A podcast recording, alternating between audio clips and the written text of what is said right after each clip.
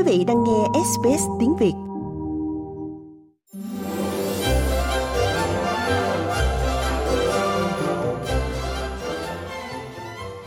Đối với nhiều người, Giáng sinh là thời điểm tuyệt vời nhất trong năm. Nhưng đối với những người khác, đó là thời gian để suy gẫm trung thực về ý nghĩa thực sự của mùa lễ hội. Bà Nina Gabor từ Viện Nghiên cứu Úc Châu cho biết. Một số nhà môi trường nói rằng Giáng sinh là thảm họa môi trường lớn nhất hàng năm. Bởi vì bạn có một sự kiện quan trọng chỉ trong một vài tuần mà tỷ lệ tiêu thụ của chúng ta vượt qua mái nhà luôn. Được biết, Viện Nghiên cứu Úc Châu đã công bố một cuộc khảo sát có tên là Eurotide đo lường chất thải phát sinh bắt đầu từ những món quà. Tặng quà là một truyền thống Giáng sinh lâu đời, rất đẹp và thật tuyệt vời. Tuy nhiên nghiên cứu của chúng tôi cho thấy rằng khoảng 3 phần 10 tương đương với khoảng 30%, tức là 6,1 triệu người trưởng thành mong đợi nhận được quà Giáng sinh năm nay, mà họ sẽ không bao giờ sử dụng hoặc mặc tới hết.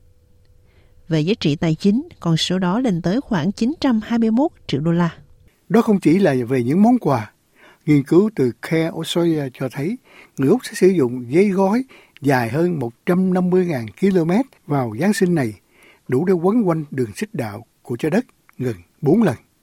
Tổ chức Bình vững Victoria cho biết chất thải thực phẩm chịu trách nhiệm cho khoảng 15% của tất cả lượng khí thải nhà kính phi năng lượng của Victoria. Còn thực phẩm thường là trung tâm của một cuộc tụ họp Giáng sinh.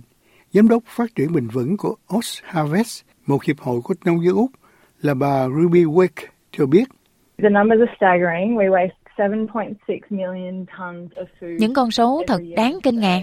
Chúng ta lãng phí tới 7 triệu 600 ngàn tấn lương thực mỗi năm ở Úc và 2 triệu rưỡi tấn trong số này là đến từ nhà của chúng ta. Những con số này rất là lớn nhưng mà chúng thực sự tăng thêm tới 30% trong mùa lễ hội. Trong đó ông Matt Genever nói rằng có nhiều cách để giảm sự dư thừa trước khi nó xảy ra. Chúng ta chắc chắn nên suy nghĩ về những gì sẽ còn lại vào ngày Giáng sinh. Vì vậy có rất nhiều giấy gói mà mọi người có thể bị thu hút. Có thể chúng sáng bóng hay là lấp lánh. Những loại giấy gói đó thường không thể tái chế được hoặc không dễ tái chế một chút nào. Trong đó, Hiệp hội Nông dân Úc Châu Oz Harvest có một số ý tưởng về việc cắt giảm chất thải thực phẩm vào Giáng sinh. Bà Ruby Wade nói rằng các gia đình nên đặt mục tiêu sử dụng những gì họ đã có trước khi mua thêm.